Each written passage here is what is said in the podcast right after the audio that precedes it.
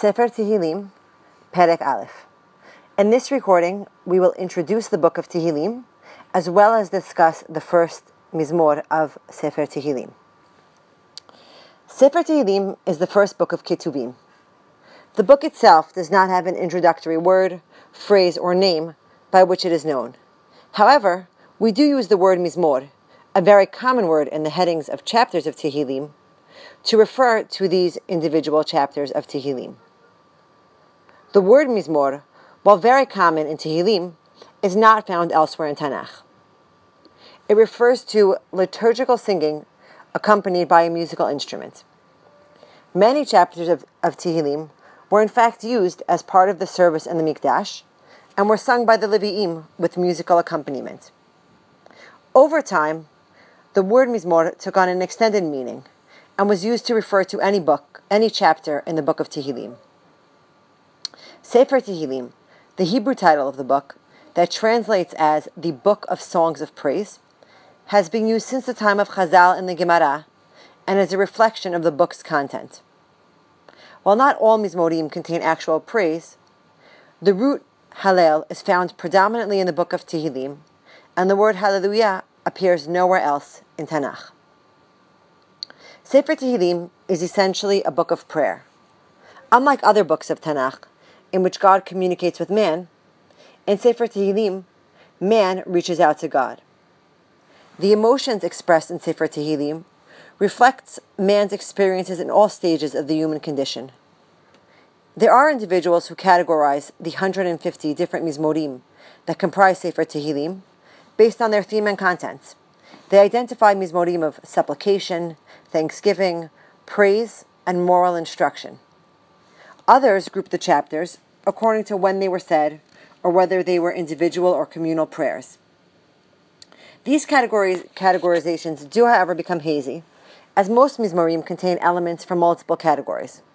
For example, the third mizmor opens with a complaint, Hashem marabu sarai, and then transitions to a praise, Ve'ata Hashem magen ba'adi kivodi umaydim roshi. The Mizmorim in Sefer Tehillim reflect the emotions of man that are rarely single-faceted.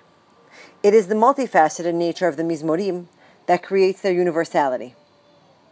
Even Mizmorim that refer to historical events contain prayers and emotions appropriate for all times.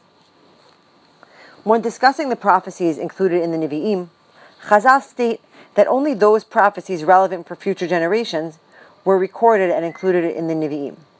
A similar idea is reflected by Chazal in Midrash Tehillim on Mizmor 18. Kol she'amar David b'sifro, kinegdo v'cheneged kol ha'itim amaro.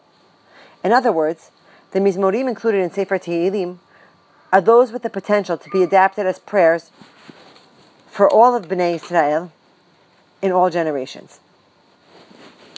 Before the Siddur as we know it was canonized during the time of the second Beit HaMikdash, Sefer Tehillim served as the prayer book for the Jewish people, individually and communally as part of the worship in the Beit HaMikdash. Today, our printed Hebrew Bibles divide the book of Tehillim into five books of unequal length. The need for these divisions initially seems strange.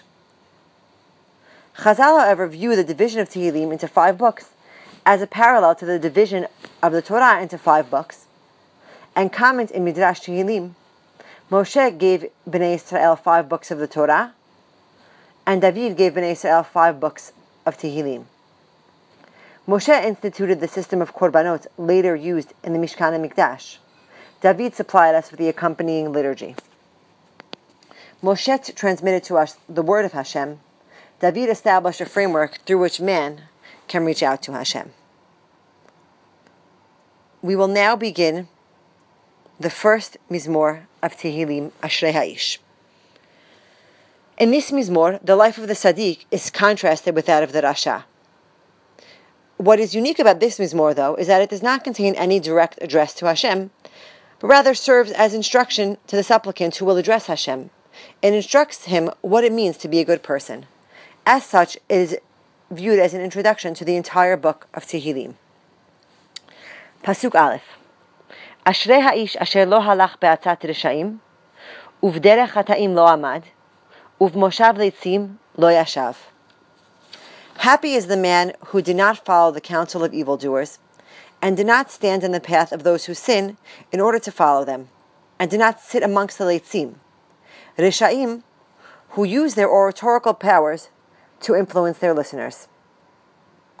In describing the righteous person, the Mishorer uses the Sur Meira approach. The righteous man is one who avoids evil. The Pasuk mentions three physical states walking, standing, and sitting, three titles of evildoers, Reshaim, Chataim, and Leitzim, and three things to avoid from these evildoers Eitzah, counsel, Derech, their lifestyle, and Moshav, their dwelling. This language is comprehensive and emphasizes that one who fears God completely avoids all instruction or advice from a Rasha.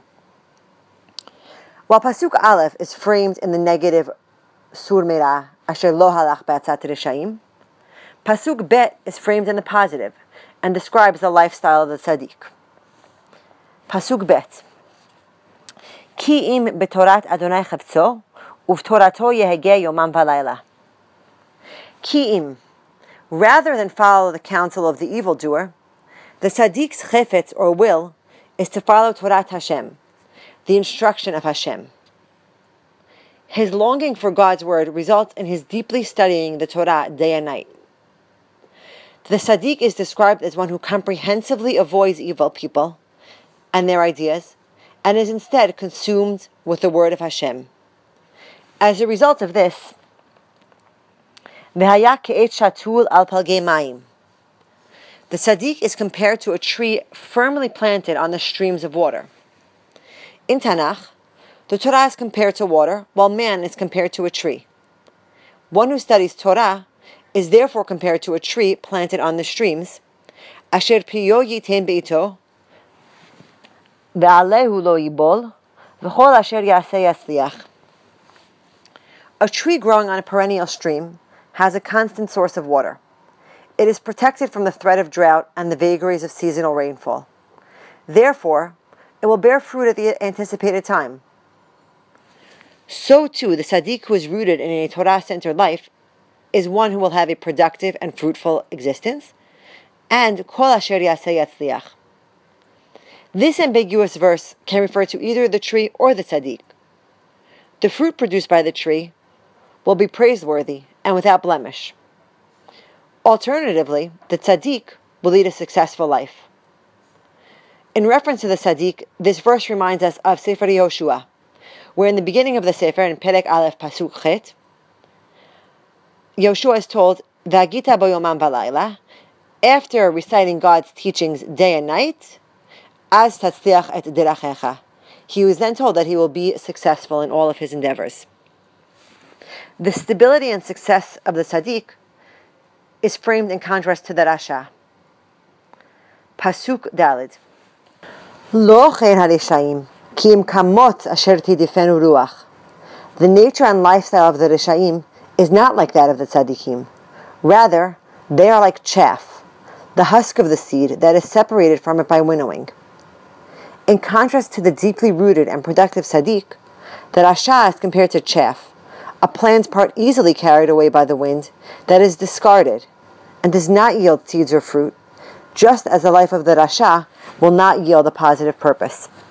Pasuk Al ken lo yakumu reshaim b'mishpat v'chataim ba'adat tzadikim.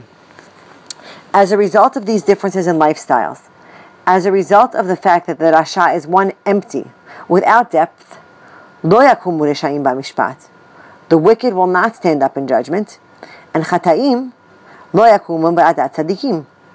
The sinners, the offenders, will not be will not be able to stand in judgment with the righteous, those who did lead fruitful and productive lives. The language of lo yakumu reshaim b'mishpat, the wicked will not stand in judgment, reminds us of the beginning of the Mizmor, where the Sadiq is praised for not sitting in Moshav Litzim. Since the Sadiq avoids a self-destructive sitting among the scoffers, he can stand in judgment, where the wicked will have no leg to stand on. Pasuk Vav, Ki yodea Adonai derech tzadikim, v'derech reshaim toved. For Hashem embraces the way, of, the way of the righteous, while the way of the wicked is lost. While the word Yodea literally means know, in Tanakh, the verb yada is often used to connote intimacy and can therefore be translated to mean that God cherishes or embraces the way of the Sadiq. The opening pasuk of the Mizmor contains the phrase Derech Chataim, and the Mizmor ends with the phrase Derech Rishaim. In using a type of envelope structure, where a similar phrase is used at the beginning and end of Mizmor, we see that by avoiding the ways of the sinners, the Sadiq is spared a fate of being doomed to oblivion.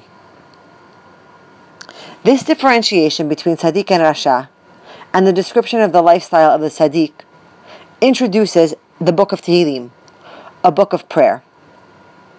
This is an apt introduction to the book, for it instructs the supplicant in how to properly lead his lifestyle. For as we are told later on in Tehillim, Karov Adonai lechol korav, v'chol asher yikru'u be'emet. God is close to those who call out to Him in truth, who truly call out to Him in a proper state of prayer.